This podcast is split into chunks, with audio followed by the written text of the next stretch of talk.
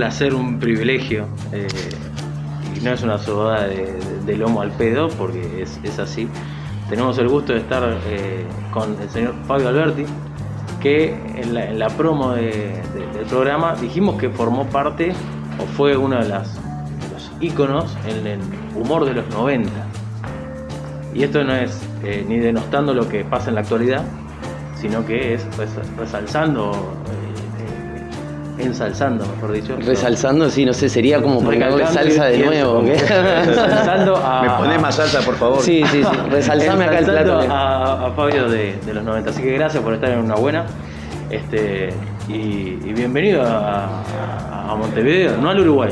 Porque el hombre se- sabemos que está Hace viviendo tiempo que le han dado la bienvenida al Uruguay. Sí, en, sí, en sí. el pueblo de Edén. Eh, ¿Cómo estás? Lo primero que es importantísimo bien, saber bien, cómo está, cómo está la gente. Este, Bien, ¿acá o allá? ¿Cómo estoy en Montevideo o cómo estoy en Pueblo de No, en Pueblo de sabemos que estás muy bien. No, y acá también. Igual extraño, extraño Pueblo de este, Sí, extraño. Yo ahora estoy acá este, por un trabajo, estoy parando acá en un hotel donde duermo con pluma de ganso que no tengo, donde desayuno con café, jugo, fruta, huevo revuelto, yogur, cereales, banana y todo lo que quiera. Y un baño cerca. Y extraño, y extraño abrir la ventana de mi casa y tomar un mate. Digo, en el campo. Sí, sí, sí, no lo cambio. Eso, eso a mí me llama mucho la atención, eh, pero vamos a arrancar con, con- con lo que a mí me interesa más, más allá del por qué te viniste a- a- al pueblo de Edén, eh, y es como pegar una patadita cuanto al, humor. Yo lo que veo últimamente es que el humor en, en, bueno, en Latinoamérica, Uruguay, Argentina más que nada, eh, se, desglosa o se divide en humor chabacano, humor inteligente, humor fino. Eh, ¿Vos considerás que hay una división de- de- de- del humor?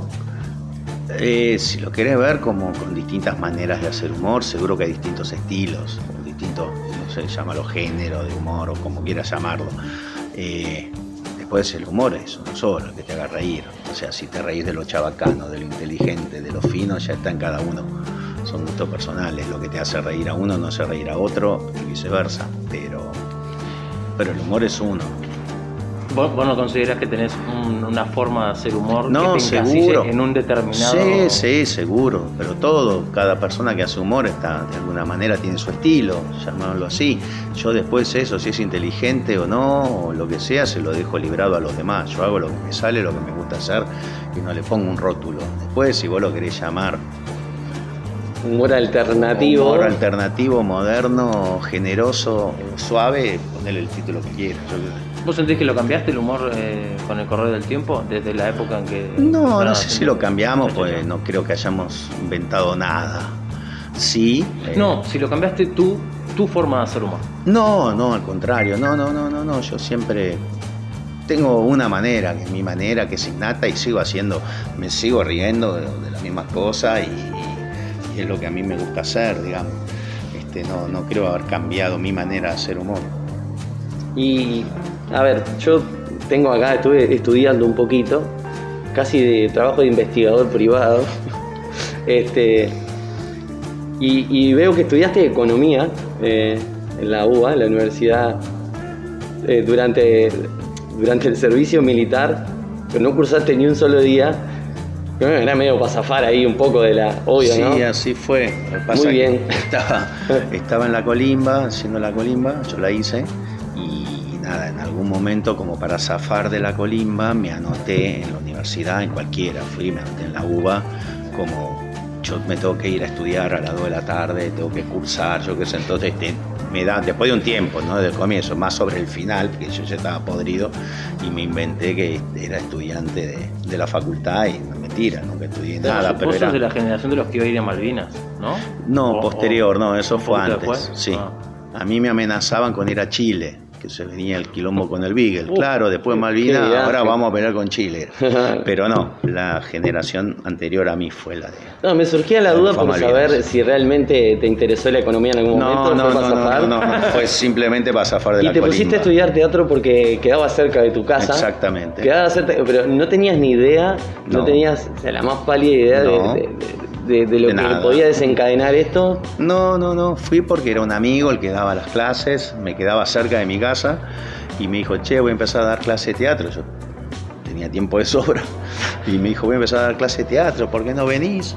Bueno, dale, voy. Y dije, bueno, voy. Si me hubiera dicho, eh, voy a dar clase de teatro y me tenía que tomar un colectivo, le decía, no, para, tengo que viajar hasta allá, no, no. Me quedaba cerca, fui y bueno, y me gustó, me picó el bichito, digamos, y a partir de ahí, bueno, sí. ¿Cuánto tiempo estudiaste ahí? año.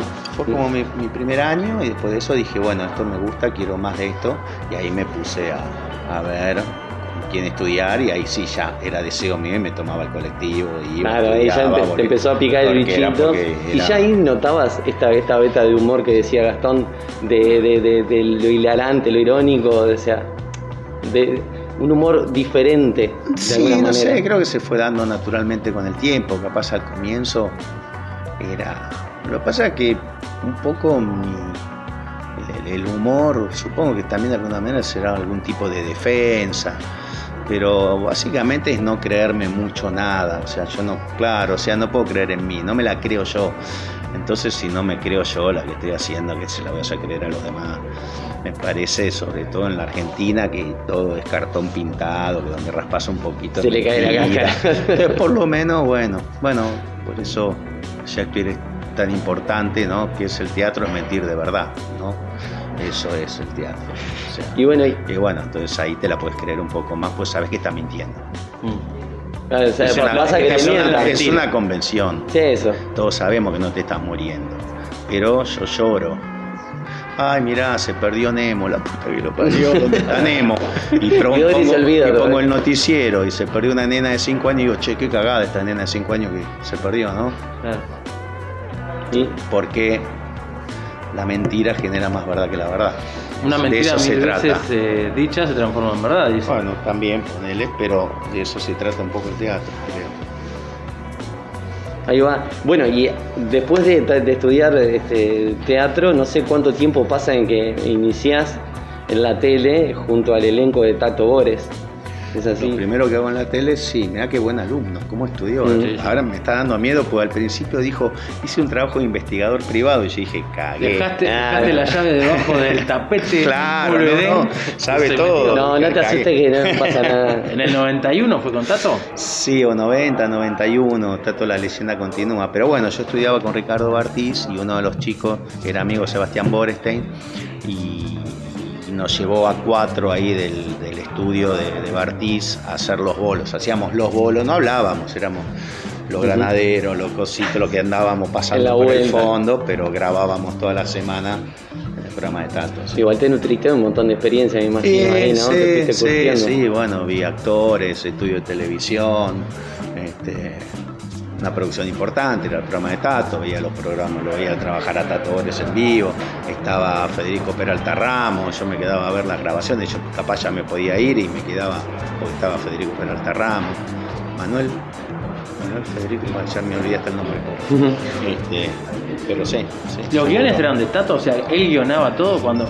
Mirá, no, Los monólogos de. No, no, no, no, no, él siempre tuvo guionista, me parece. Siempre tuvo guionista. Creo que él- pasaron distintos guionistas incluso, pero creo que sí, que siempre tuvo guionista y tenía un apuntador al lado también que si se olvidaba, a veces cuando hablaba Tato le, le apuntaba, digamos.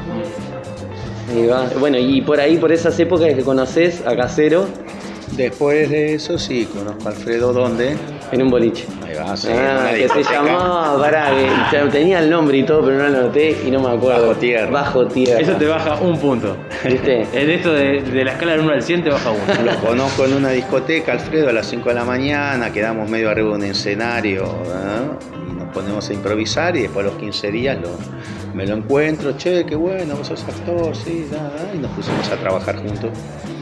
Y Ah, después surgió de la cabeza, antes de Cha Cha Cha, por un vecino del edificio donde yo vivía, en la planta baja, que era amigo de Mariano Mucci, que era el director de, de la, de, de la cabeza, dije bien, sí, que estaban buscando gente distinta y fuimos ahí como a presentarnos a través de él. Ahí va, todo, pero- todo casualidades. Pero en realidad se iban a juntar a escribir una obra de teatro y salió estábamos, esto. estábamos, yo estaba yo tenía una obra que yo tenía escrita, sobre esa obra estaba trabajando con Alfredo.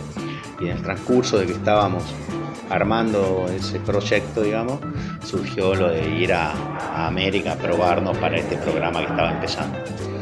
Y ahí arrancamos con la Ahí va, ahí arrancan, bueno, con de la cabeza y que después, bueno, se termina en chachachá, hubo, estaba... Se fue a, del tomate, lo, Claro, lo empezó se a hace hacer un Fabio año, un año de la cabeza, se hace un año de la cabeza, cada uno con distinto... eh, que no nos mezclábamos, era como cada uno tenía su espacio para hacer lo suyo. Yo trabajaba con Alfredo y hacía cosas solo, Alfredo hacía cosas solo, trabajaba conmigo, estaban las locas como su ma- como tu madre, estaba Daniel Arauz y Petinato, otro chico más, era como todo atomizado. ¿eh? sectorizado así, Sí, ¿no? Cada uno hacía lo suyo. suyo y... Burbuja pandémica, Sí, año sí, 92. Sí, no trabajábamos juntos, no éramos un elenco, digamos, nos mezclábamos. Y bueno, y después termina de la cabeza y.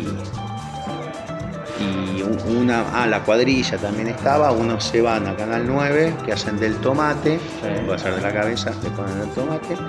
Y ellos se fueron, otros quedamos por otro lado. Más adelante hicimos en América, pues ellos fueron a Canal 9. Nosotros nos quedamos ahí. Más adelante hicimos cha cha cha. Y ahí empieza chachachá con Casero, Cha, con cha, cha, Con Capuzoto. Alfredo, lo sumamos a Diego, con Alacrán, con Cedrón. ¿De dónde lo con conocen a Diego? Gambas al- Y al eh, con las gambas, no, perdón, con, con este, Mariana Brisky, bueno, un montón de gente, pasó mucha gente por Chachachá a lo largo del tiempo.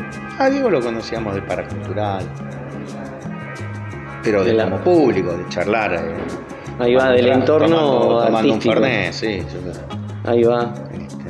este, Y, sí. y- y- y también tenía este, eh, o sea, eh, porque yo los veo a vos, a Capuzoto, a Casero, con ese humor que compartían tan particular, o sea, que, que era tan particular, Sí, bueno, sí, compartíamos. eh, y, y se fueron potenciando, ¿vos qué crees? Que se fueron potenciando y sumando claro material sí. entre Y ustedes. Sí, sí, todos escribíamos, todos aportábamos ideas, todos improvisábamos. Por ejemplo, Boludo a Total y, y Peperino, o sea, esos personajes que encarnabas vos, ¿los no, escribías vos? Sí, yo Peperino fue una idea mía, un día agarré, dije voy a hacer un personaje que es un cura y es así. Claro. Este, prendieron la cámara y lo hice y me lo escribí la noche anterior. Y, y bueno, cada ¿Y pasaba por un escribía. filtro esto o era no, no, sale al aire así? No, no, no, no, no, hacía y después, bueno, si vos probabas algo y no funcionaba, igual poníamos lo que hacíamos.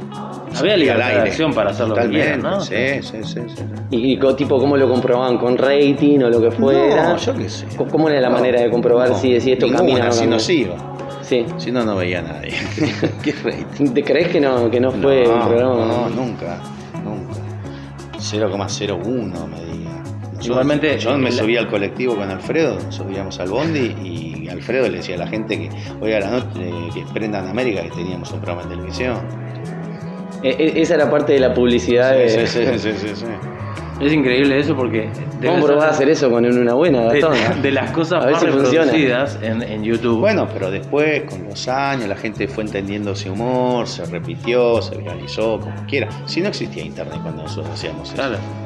Sí, yo creo que por ahí hoy. Con... Y es más, y es más, si no tenías cable no agarrabas América. Claro. Tenías que tener cable para poder ver América. yo Si lo no tenías que enganchaba- mover la antena así para ver para qué lado lo podías Canal ver. 2. Claro, Canal yo le enganchaba acá Claro. en ISAT a la madrugada. Uh, Bueno, con cable. Con cable, sí, cuando. cuando Pero ya había terminado y ya veías repeticiones. Eso, eso. Y, y- y ni siquiera era claro porque te aparecía a veces. Yo con un amigo que nos quedamos Sí, hasta la una de la mañana no lo daban, capaz. esperando a que apareciera para a ver si no aparecía. Y decía, bueno, nos quedamos con la gana.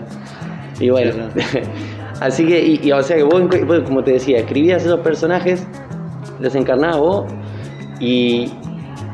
O sea, ¿solo encarabas tus personajes o también entre todos iban construyendo? No, después en los, los sketches grupales los armábamos entre todos, y después en el sketch grupal improvisaba. O capaz uno llevaba una idea, che, hagamos una que tal cosa y todos sumábamos. ¿Y, y los, y los, los realizabas a estos personajes como con, con ganas de hacer... ¿Era pensada la crítica que había detrás del personaje No, no, o salía no. inconscientemente? No, yo nunca quise bajar línea ni nada por el estilo. Yo hago las cosas porque me divierte hacerlas. Después, cuanto más lecturas tenga el, el- el resultado final, cuanto más lecturas tenga, mejor es porque más rico es. Y vos ves una cosa y él ve otra, y mirá, este está hablando de tal cosa, y capaz no se me ocurrió nunca que estaba hablando de eso. Y vos encontraste esa lectura, bárbaro, más rico es, no es tan lineal. Sí, sí, no, yo al, al- al- al, eh, ver ¿no? a Peperino que a veces en el, atrás de cámara, que siempre aparecía antes de que empezara Sí, el programa, sí, sí, y alguna cosa decía y después eh, no era tan correcto por ahí a veces del, Mm. del otro lado, ya cuando se prendía la cámara, al igual que Boluda Total, que muestra un poco eso, ¿no? La- la- eh, el superficialismo de determinados programas y determinados, Sí. ¿viste? Y, y- y yo lo, lo- lo- lo viví, lo, lo sentí siempre como que había una cierta crítica y una burla incluso. de eso. Sí, pero no sé si era tanto una burla. Yo qué sé. Un personaje que era divertido, yo qué sé, una tarada que conduce un programa. yo qué sé. Nunca vi una. ¿Hay, hay eh, algún, alguno de tus personajes podría ser como algún alter ego tuyo? Porque viste que a, No. por ejemplo, le preguntaron y él dijo que, de- a ver, salvando la distancia, violencia Rivas era, era como algo que él quería decir y se animaba a hacerlo así. No, no, yo no, al contrario. Es más, me parece cuanto más alejado está de vos, mejor. Yo nunca podría ser un cura, por ejemplo. Pero podría Cuanto pensar como piensan, yo qué sé, Cotino Siglia. Era- Bueno, era- porque ese- no esos soy disparadores yo, que- yo pienso así en ese momento. No soy boluda, pienso como boluda. Por eso es creíble, por eso está bien hecho. Porque vos me ves arriba del escenario, llévalo al teatro, ni siquiera a la tele, y vos ves una boluda de un metro ochenta con unos tacos así, este, y decís, sí, mirá qué boluda que es. Este, entonces eso es porque está bien hecho, creo. Porque es creíble. Ahí Bien. con tu estudio No, no, no. pormenorizado. Este, bueno, después empezás con. Bueno, con Laura Quesada. Ah, sí, por ahí por el. Ahí va. Es mi mujer, sí. Mirá, no la tenía esa, no, no estudié tanto. eh, escribís el libro, este, el manual de la boluda claro, total. yo escribí dos libros de boluda. Uno el manual, bueno, uno con ella, el otro no. El manual para la vida de la boluda total y después hay un libro de cocina de boluda. Se llama Cocina Boluda, todas mis recetas de la A a la B. Esta- Es brillante. no lo encontré Este, ese, mirá qué bueno. ah. Y eso, eso fue en el. No, ¿Qué los año? años no me preguntes porque no tengo idea. Ahí ya tenías como, eh, más allá de la, de la parodia y la joda, ¿tenías un acercamiento con la cocina eh, real? Siempre, ¿O Siempre. sí, siempre. Siempre fuiste un aficionado. A la cocina. Tengo un restaurante yo. Sí, sí, lo sabemos. sí. Íbamos a llegar a eso. Está. Pero. Pero bueno, sí, no, siempre estuve vinculado a la cocina. ¿Y sigue el food track? O sea, ¿seguís como en el No. formato food track o cambió, cambió el.? No, el food truck fue, duró, fue el puesto, un puesto de hamburguesa, el puesto de Fabio. Mm. Tuve cuatro años en Buenos Aires, fui como pionero en el tema de los food trucks en Argentina. Y cuando yo ya me vine a vivir acá, bueno, ahí ya medio se cortó. Y ahora no existe más. Sí existe la marca porque es mi marca y en algún momento me encantaría poner otro puesto de Fabio que no necesariamente es mi marca, tengo- es mi marca de comida rápida. Este, bueno, ando bastante por el cóndor, te digo. ¿eh? Me Ajá. cruzo a las 3, 4 de la mañana, abierto a las 24 horas. Y Me te me al clavo- cóndor ahí. Me clavo un baurú, ¿sabes cómo? Seguro. No, no, ahora que estás cerca, más o menos, hay, hay un hay un carro de tortas fritas. ¿En dónde? El rey de la torta Ah, frita. lo vi, pero está siempre cerrado. El rey de la torta frita es como los programas de ustedes, es de culto. Te Ah, puede abrir a las de la mañana, se le canta el orto. más o menos. Ah, ok. Pero podés encontrarte una torta frita, ya te tiro un pique para que Sí. hagas ahí en Choto, con eh, queso crema y albahaca, o cibulet, o dulce de leche y chocolate. No. Me Eh, gusta. una explosión de sabores. Sí, sí, yo quiero hacer churros relleno de Roquefort. Es que el churro, claro, si no le metes azúcar es, es híbrido. Digamos. así como. No, lo que encontré- Igual. Lo que encontré que también lo encontré una vez y después lo fui a buscar y no lo encontré más. Acá a tres cuadras a la derecha, Sí. un carrito muy chiquitito. Digo, sí, Sí, sí, sí. Mínimo. con un Con señor y una señora, Sí. grandotes, metidos ahí adentro, y que hacen torta frita. Un día pasé con la combi que nos llevaba a trabajar, miro así de refilón y veo, dije, ahí están friendo algo, dije. Dije, voy a volver. Al día siguiente me levanté, dije, a ver qué están haciendo. Y no tenía plata, no sé, me compré una torta frita y así empanadas también. Hasta le tomé el teléfono al chavo, tengo el teléfono al chavo. Este, Estaban y- buenas. y me comí una torta frita, me volví, el día estaba divino, me volví caminando por la playa de Posito comiendo la torta frita. Pletórico. Y después quise ir a buscar empanada, dije, voy a probar la empanada. Y no los encontré más, o los levantaron, o les pasó algo, no sé. Y el número y el número de el número de contacto, teléfono lo tengo. Y no lo volviste a llamar. No. Habrá que probar. Habría que- a ver. Mensaje, mensaje. de Te voy a preguntar, mientras que te- hace Una, tres días que no voy, siguen estando. a. Claro, y así ya te nos enteramos todo el pique. Eh, Acá hay gente, hay público, el público que tenemos en, en una buena Es le encanta la comida. Es torta fritero. Si nos escucha Ana se va a enojar un poco. Sí. Porque, bueno, le, le- le hemos traído a Fabi, ya se la. Es verdad. eh, eh, eh, de Vía Verde, gente. Alimentos Ah, Sanos. pará que no encuentro como la gente. Puse empanada. Torta frita. A ver si lo puse como tortas. Este, Tortas. No. an- ¿Cómo lo habrás agendado? No, no, tortas es un grupo de WhatsApp. Porque son dos chicas y yo y nos pusimos tortas. No, bueno, no sé, no lo encuentro. bueno, si en algún Qué momento cagada. aparece, comentando. raro, che.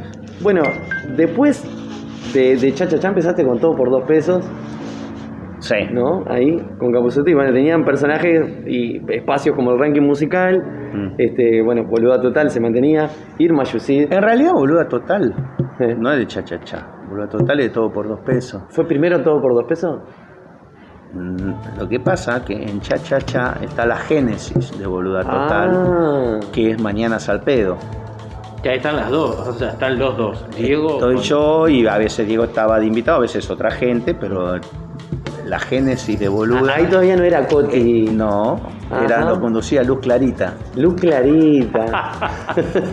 Son las 4 y 25 de la mañana. estaba Y acá estamos. Mañanas al pedo. Ah, qué hermoso. qué Y hermoso. después vino boluda, pero la génesis, digamos, era mañana al pedo, que era más o menos del estilo. Ahora llega a todos por dos pesos el espacio para todas nosotras. ¡Voluntad total!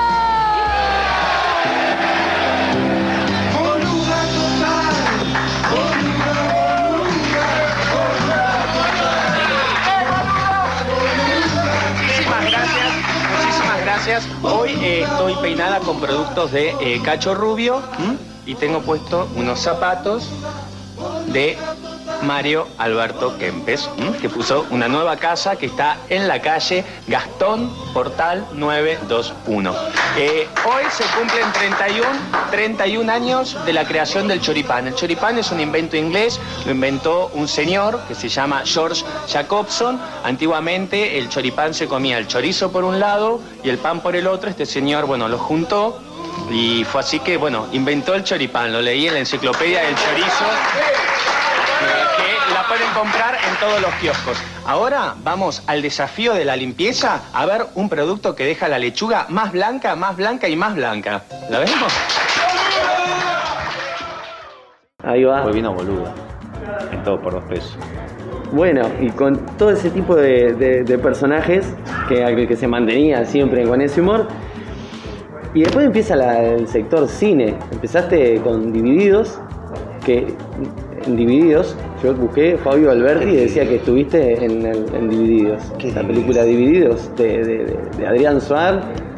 No, no, No. se llamaba dividido. No, eh, comodines. Comodines. Comodines, ¿Por qué? Comodines, ¿Sabés, por- por, ¿Sabés por qué me traicionó? Porque la banda sonora de la película es de Hace Divididos. Dividido. Carlos Calvo y Adrián Suárez. No, Por ahí eso. me llamaron, era nada, un- nada, era un cameo, un horror, lo mío, lo que hice, y creo que Suárez no me llamó nunca más en la vida para nada. Bueno, una vez me llamó, hace un par de años. Este, sí, sí, bueno, pero no puedo decir que hice cine porque hice eso. Pero sí Yo encarnaste la, la voz de la película del marciano Eh, mercano. uno le puse la voz, pero esto- yo no, no, no hice cine, la verdad. En- No.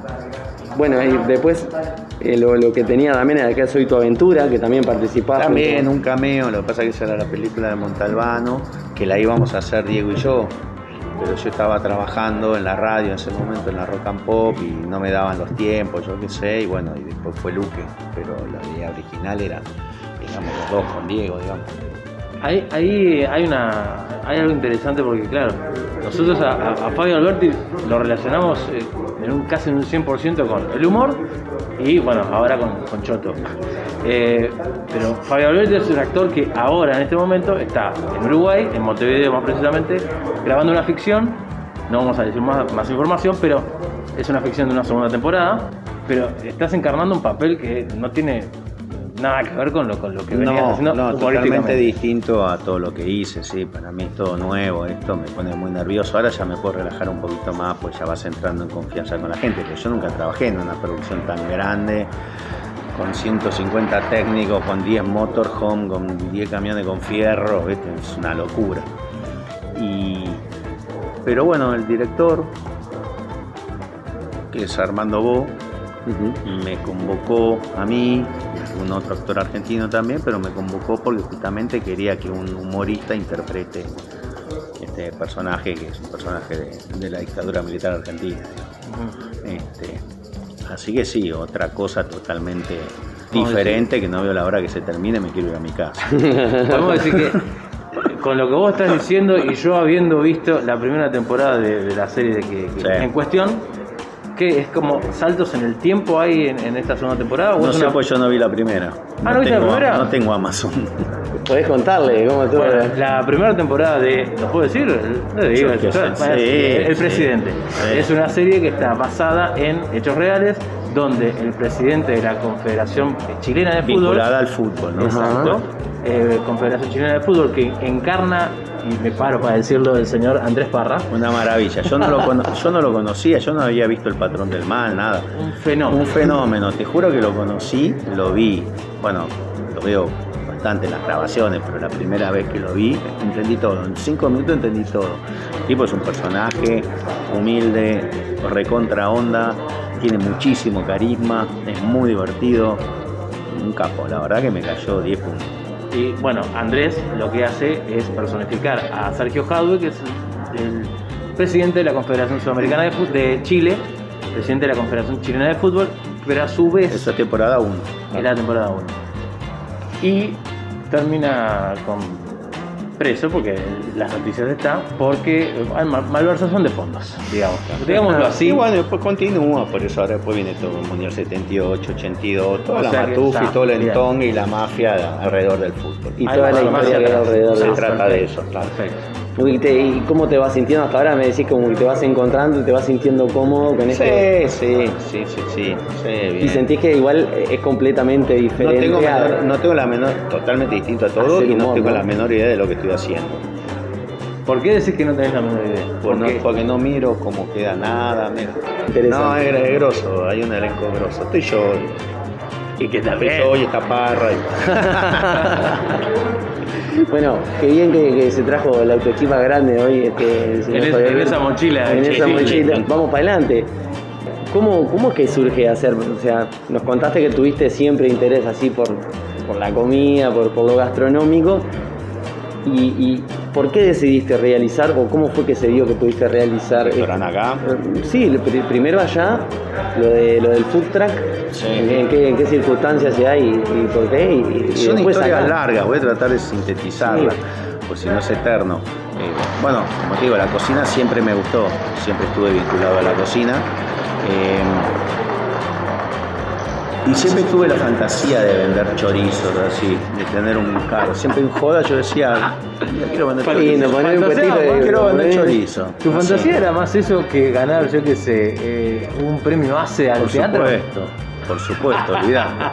¿Te hacía más ilusión eso que haberte ganado el, el, No, el nunca Martín tuve Fierro en ilusión. 2001? No, nunca tuve esa ilusión, la verdad. Y lo gané. Tuve- Sí, lo sí, gané, sí, por Martín eso. Fierro de labor humorística. Pero no, jamás.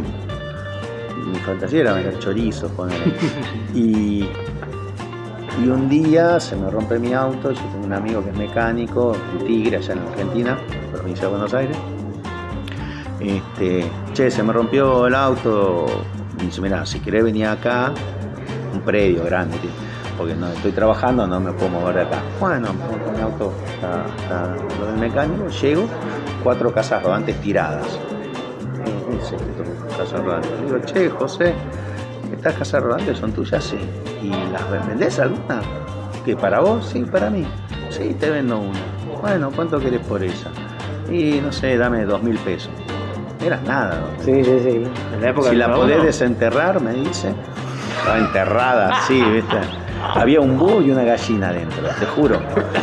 Y agarré, búho? un búho y ¿Qué una gallina había.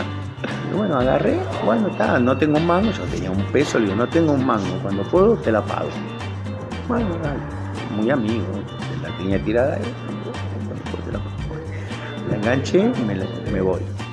Porque que yo volvía, yo había ido a arreglar mi auto, ¿no? A comprar una casa rodante. Entonces me volví. Me, me como que vaya a comprar torta frita y vuelvo a una casa rodante. claro, igualito. Claro, entonces me volví con la casa rodante enganchada atrás, sin patente, sin luces, sin registro para manejar con acoplado, por Panamericana. A ver dijo, ¿y ahora qué mierda hago con esto? me acordé de un conocido en el Bajo de San Isidro que tenía un que es cocinero que tenía una empresa de catering con un estacionamiento muy grande, pues hacían eventos. Le dije, bueno, me voy, la tiro ahí para no dejarla en la calle, que me la levanten y se la lleven y veo qué hago. Entonces llego y digo, che, Diego, mira, compré esta casa rodante. Eh, ¿Querés que la, la, condicionemos y ponemos un puesto de algo? Bueno, dale. La pagué dos mil pesos. Ponemos la mitad cada uno, dale. Me dio mil pesos. Volví, le di mil pesos al mecánico, le dije, te debo mil. Bien. Este, la dejé ahí. Al día siguiente agarré un hacha, la desguacé todo adentro, dejé como la. Por un hacha. Y bueno, y de a poquito con quien fue mi socio en esta etapa del puesto de Fabio, la fuimos acondicionando, cuando estuvo lista con una plancha, todo ahí. No puedes poner food trucks en la calle, nada. Entonces lo, esto era, estaba habilitado como restaurante, entonces estaba puesto en el fondo de su patio, armamos como un patio de comida en el fondo del restaurante. Yo despachaba, trabajaba los fines de semana, armé un Facebook, el puesto de Fabio, sábado a la noche. Vinieron 40 personas, el otro sábado vinieron 70. Che, ¿no abren otro día? Bueno, abramos el domingo al mediodía vinieron 120. Bueno, eh, abramos sábado, mediodía y noche y terminamos haciendo cuatro turnos, viernes a la noche, sábado, mediodía y noche, domingo al mediodía. Divino. Y, después venían 250 personas por turno. Fue un éxito, mucha gente. Y también mezclaban un alguna- comedero, hice shows, hacía show show, un montón de músicos amigos que vinieron a tocar, que ni avisaba, porque si yo avisaba que venía Pipo Chipolati, se te llenaba gratis a tocar, se te llenaba gente. De repente estabas comiendo, había un show, aparecía Leo García, lo que sea, no sé, tocaron varios. Qué lindo. Este, y bueno, y era una especie de performance, yo andaba con una corneta llamando a la gente. Este, divertido. Entonces hacer las, las cosas así me, me gusta. Gano plata, me divierto, no soy esclavo de lo que hago. Sí, Mismo todo- con el restaurante, yo otro que tengo un restaurante a puertas cerradas acá en Uruguay en mi casa, dije de qué mierda vivo. Yo qué sé, bueno, me da un mango, me da un ingreso, conozco gente, que estoy bastante aislado. lo que te gusta. Tiene gente, me- conozco lo de comer, me organizo, soy prolijo, trato de que las cosas estén bien, hasta ahora nunca fallé. Me pone cierta adrenalina, ¿viste? tener que atender y que esté todo bien, hago todo bastante solo. Y cuando no tengo ganas les digo que está lleno. Me llama, me dice, hola, sí, queremos ir, me llaman el miércoles, queremos ir el sábado a comer. No, el sábado no tengo lugar. Pa, llamé cuatro días antes y estaba lleno. Después llaman con 10 días de anticipación, se quedan calientes. No, no sabés, ¿cómo laburo? Y capaz no tengo ganas de laburar ese fin de semana y no trabajo. No es, no es un restaurante a la carta. No. Es con el menú que vos y yo te doy de comer lo que quiero. Y, lo, y, lo- y- a mí me gusta que, que en, el- en las descripciones de- del Instagram de, Mm. de- de Choto. ¿Porciones dice, grandes? Las porciones grandes. No, pero viste que en la frase completa. Porciones grandes, no, eh, me quedé con eso porque Ah, a ver, yo, soy un, yo soy un gordo, entonces a mí me gusta ver eso. Eh, Ahora te va a gustar más. o sea, dice porciones grandes porque el tamaño importa. Ah. Está bien. Está Bueno, bien. Eso te deja la autoestima mucho más arriba todavía. Pero ta, eso, eso, eso es importante. Vos sentías que tenías que hacerlo así con porciones grandes porque vos en algún momento te sirvieron mal y dijiste, yo no, quiero esto. porque me gusta. ¿Por qué te voy a andar sirviendo porciones chiquititas? Digamos, yo, o sea, viene la gente, le rompo la boca de verdad. O sea, no le llevaste el principal y te dicen, flaco, no doy más. Igual los platos vuelven vacíos. Te dicen, ay, no puedo más. Le Pero ¿cómo? la plata. Sí, sí, el típico no puedo más, pero- Y siguen comiendo. Me gusta que sea así. Por lo menos que te vaya habiendo. Claro, quejarte de que te dieron de comer poco no, no lo vas a hacer. No, no, no. Viste que al, mono Gatica, eh, al boxeador Sí, argentino, en sus últimas épocas trabajaba en un restaurante. Y era como el que abría la puerta y recibía a la gente. No, pero no seas macabro, ¿qué estás diciendo? Pará. ¿A dónde Y vas con eso? Ga- Gatica siempre estaba ahí para contar anécdotas. O sea, le decía, eh, mono, contate claro. una. Ah, ¿A vos te pasa que cuando Por va la supuesto, gente... hay, hay gente que sabe quién soy, digamos, en el sentido de que conoce de tu mi historia, sí, sí. Este, gente que no, gente que viene, ah, me recomendaron restaurantes, yo qué sé, cosas, pero mucha gente sabe. Y es eso, eh, Fabio, vení, sentate. Le digo, no, pará que si yo me siento que no cocina nadie, boludo, no vas a comer. Entonces, pará, yo cuando ya veo que está todo bien, ahí me relajo, me siento. Entonces, listo, está, comiste el postre, está, me siento, les tomo el vino que pagan ellos. y me quedo charlando y está todo bien. ¿Te has visto raspando algún todo- huesito, ahí, algún plato, comiendo? Mira, como hay una cucharadita de helado, te termino de contar. Este, pero no, no, sí, buena onda. La gente es buena onda. Es más, te quieren ayudar a levantar los platos, te ven solo haciendo todo, te dicen, ¿te ayudamos? No, no, no, puedo, puedo. ¿Por qué llegaste a Pueblo Edén? Porque Fede, claro, eh, tiró eso, que, que quedó medio como 20 minutos para atrás. Pero claro, Pueblo Edén, un lugar de 50 personas, Sí. que no sé, no sé siquiera si está en los censos, pero eh, no hay nadie. Es muy, digamos, está lejos de todo, está apartado, pero vos, vos bien decís que un día que te aburrís Sí, y vas a un 40 shopping, minutos del Pero ¿por shopping, qué vaya de Pueblo Edén? Eh, fue escapando de José Ignacio en realidad. Yo veraneaba en José Ignacio, después en La Juanita, en un momento me compré un terreno en La Juanita, cuando quise construir en La Juanita me cobraban precios José Ignacio para construir una fortuna que yo no tenía ni iba a poner. Y a la vez yo ya ahí ya estaba cansado de José Ignacio, porque Ujú. habló 15 años atrás, ya me había cansado de José Ignacio, no era lo mismo. Yo no soy muy eventero, todos los boludos que yo le uso durante todo el año me los tenía que fumar en mis vacaciones. Claro. Y después ya ahora, no sé, anda en temporada. Ahora con el COVID no, pero digo, vas en temporada, anda a entrar a José Ignacio, tenés cuatro cuadras de cola para ir a la playa. No era lo mismo. Ya, o sea, ya, ya no me gustaba. Ya no me gustaba ahí. Este, y eh, nada, me agarré internet, me puse a ver, a buscar. Tajamar, 6 hectáreas, monte autóctono, cañada, tapera, lo que sea. Fui a ver la zona, ¿eh? busqué, y bueno, y ahí, y así llegué ahí. Y nada, soy, feliz, ahí, como te decía, extraño abrir la ventana y. ¿Sentís mucho cholulismo acá en Uruguay? ¿O la gente No, que para sabe nada, que, no, para que nada. quién Igual sos y tampoco todo lo eso? siento en Argentina. ¿No? No, yo qué sé. Porque se no tiene soy ese tan criterio Primero que pasó muchos años. La gente capaz ni me reconoce. Este. Y nunca tuve esa cosa así de cholulismo, ni en, ni en los momentos de mayor exposición, ponele tampoco. Tranqui, o sea, tú no, no es tuviste- más, yo que sé, a mí me manda. Haciendo esto, estoy impresionado, los técnicos me conocen todos, boludo, me llama la atención. ¿Viste? Pa. Y de repente, la otra vez estaba petejo de 26, 28 años, ¿viste? Yo estoy, está bien, maquillado, peinado de otra manera, ¿viste? Disfrazado. Y así contra una pared, y me mira y me dice, yo estoy flasheando, me dice, ¿sos vos? ¿Vos sos Fabio Alberti? Oh, boludo, no, no, no puedo creer. Este, Te sorprende eso. Claro, la gente dice, ¿y pendejo? No, yo lo veía a los 5 años, mi hermano me ponía los programas. Este, claro, hace 20 años. Este, Qué bien. De todos los, los- los medios, bueno, agarraste, dijiste radio, años. Sí, no sé si me animaría a decir capaz que más años que tele, no sé, no sé. y capaz suma, en sumatoria sí es posible, pues hice 12 años de radio, yo qué sé. Y capaz sumando la tele son 3 años de cha-cha-cha, uno de tato, 3 de todo por dos pesos y uno de 6 meses de una cosa y 3 meses de otra. Sí, sí, sí, no, todo No, sumarle el teatro y, y- y, bueno, los, el cine. Y bueno, No, el vamos- cine no vamos lo a- sume, pues no. Vamos a sumar eh, la, No la parte de cine. escritura. ¿En cuál es el medio que vos te sentís como pez en el agua que decís? Esto lo que es lo más que me quiero? gusta es el teatro. Yo. ¿Teatro? Sí, el teatro es lo que más me gusta. ¿En qué noche Bariloche ahí? Nos divertíamos, sí, Mucho, o ¿no? mismo mis unipersonales que yo hice después que terminamos.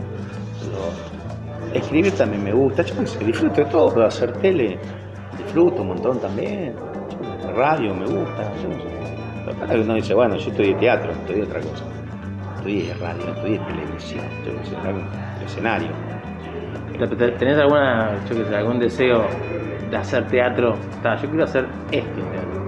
Quiero que me llame tal director o para hacer tal obra. o no tenés ningún tipo de expectativa Sí, con eso. Ahora después de esto, que es Amazon, viste, que, que esto, o sea que. Es, Sí, es un público de sí. 7 millones de personas. Se supone. Pues para el mundo y lo vas a tener a Ronaldo sentado mirando porque de fútbol, supongo, no sé.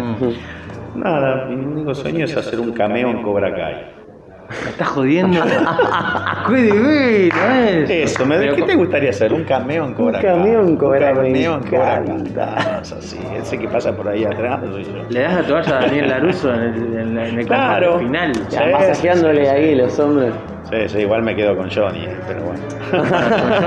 Entra- entramos en, en- en- eh, ¿cómo es? Desglosando series. El personaje, o sea, te sentís más eh, cerca al personaje de Johnny Lawrence, Sí, que para la gente que no, nunca lo vio, es el pseudo malo, digamos. Claro, bueno, pero lo que pasa es que eso es. Es el tipo roto. en- claro, en Karate Kid es todo más lineal, o sea, tenés el malo y el bueno, y Johnny es un tarado, pelotudo, patotero, que querés que Laruso lo caiga trompada. Bueno, en la, en la serie no es tan así. Los buenos no son tan buenos, los malos no son tan malos. Laruso se, Claro, se convirtió en un millonario pelotudo que vive en Miami y el otro es un pobre tipo que cuando va para atrás ve toda la historia que tuvo, es alcohólico y es mucho más humano y es mucho más humano que el otro, Sí. yo qué sé. Entonces por momento quiere que uno lo caiga atropada al otro y por el otro, y eso bueno, más atractivo, lo hace más atractivo. Como más difusa la línea entre el bien y el mal, ¿no? sí, que sí, ya sí. se te deja Sí, pensando. el en bueno eso. no es del todo bueno y el malo no es tan malo. ¿Cómo? Bueno, no. Como la vida no, Como el la- hijo de puta es hijo de puta siempre. Puede tener su porqué o no. Sí. Eh, O sea, pero hay cosas que no se justifican. Cuando, cuando te viniste para acá, eh, para, para vivir a Uruguay, te fuiste escapando de lo que es Buenos Aires, que es un- una Sí. mega ciudad, o también eh, haciendo ahí un, escuchando eso que el que dice que el que es hijo de puta es hijo de puta siempre. No sé, la sociedad, la clase política, eso. No, a vos solamente no, te- no, escapando sí de la ciudad, o sea, yo pasé los 80, pasé los 90, pasé los 2000, ya la ciudad, o sea, Rosario, la que sea, digamos, ya me dio todo lo que me puede dar la ciudad. No te asusta. ya- no, ya está. Y bueno, y, esto ah, es una vida nueva, es un aprendizaje, aprendí a ordeñar, este, tuve que aprender otras cosas. y aprendiste Y a la vez, y a la vez también, bueno, cuando yo me vine ya la situación económica de Argentina estaba bastante complicada, ya estaba mal. Y dije, bueno, casa allá, yo estaba alquilando, me vuelvo acá para poder pagar un alquiler, ¿viste? dije, bueno, voy a mi casa por lo menos, el agua, tengo agua de pozo, agua tengo, tengo vecinos, de hambre no me voy a morir.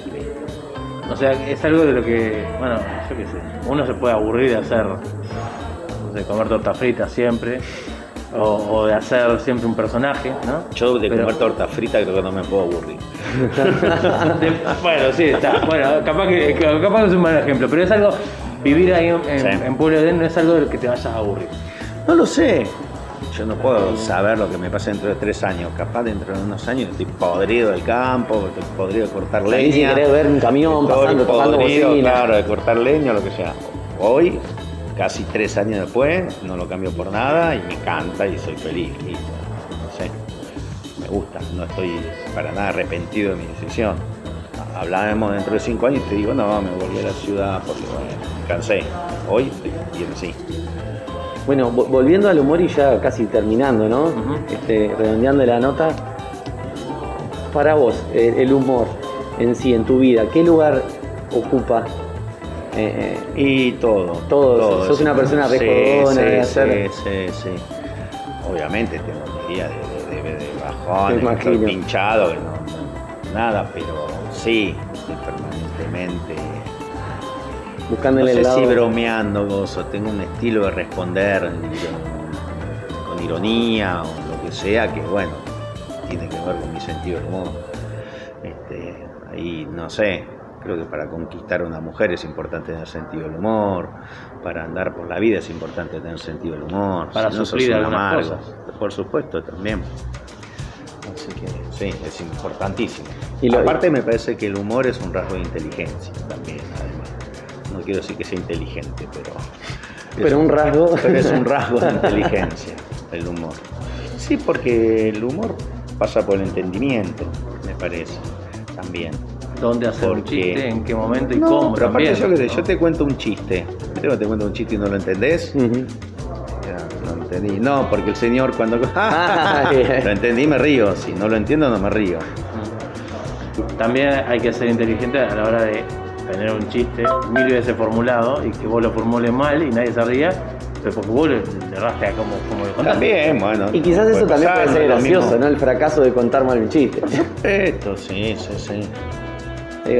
Y bueno, y, y por último, así, algún referente eh, humorístico así que vos hayas tomado, que creas que, que- que- que fue tu referente en ese No, momento. no, no, refer- referentes no tengo. Por nombrar a alguien, te podría nombrar a Alejandro Urdapilleta, que para mí es como el máximo actor argentino. Este, que hacía drama, comedia, humor, sketch, lo que sea. O sea, genial Alejandro. Y después, bueno, de ahí para abajo. O si tuvieras que darle, no sé, como un, no un consejo, pero una idea fuerza capaz, o una frase que, que te resuene a vos y que se la puedas contar o replicar, o así a, las generaciones que están tratando de incursionar en la actuación. Se me viene una humor, frase que es como mi frase de cabecera que no tiene nada que ver con lo que me estás preguntando. Este, primero te contesto por lo que me bien. Pero no, yo que sé, a las generaciones diría que, que, que hagan lo que sientan, digamos. O sea, eso. No le dije nada muy útil. bueno, sí, ponele, si sentís ganas de hacer caca, se caca. Ponele. Eso es lo que le puedo decir a las generaciones jóvenes. Eso es muy importante, Sí, ¿eh? sí. ¿Cuál es tu frase de Y cabecera? mi frase de cabecera es una frase de un poeta argentino que se llama Edgar Bailey, hay un poema de él que se llama Es infinita esta riqueza abandonada. Y a mí me, me siento como muy representado por esa frase. O sea, es infinita esta riqueza abandonada. Por lo menos hasta ahora, abandonamos, abandona y después te no va más, iban 200, pero bueno, yo qué sé, vendrá otra cosa. Y ahora está esto y después el otro día me cagaron a pedos acá. bueno, después vendrá otra cosa. Fabio, Este. muchísimas gracias por tu tiempo y por estar acá y No se, ve, compartir con pero, nosotros. no se ve, pero los saludo. A ver, vamos a hacer una. Bueno, Ah, eso. an- antes que nada. Si querés hacemos una foto afuera, si no sacamos Bueno. esta mierda. Porque en realidad Terminó divina la Sí. Si querés vamos afuera si me saco esta mierda. Terminó la-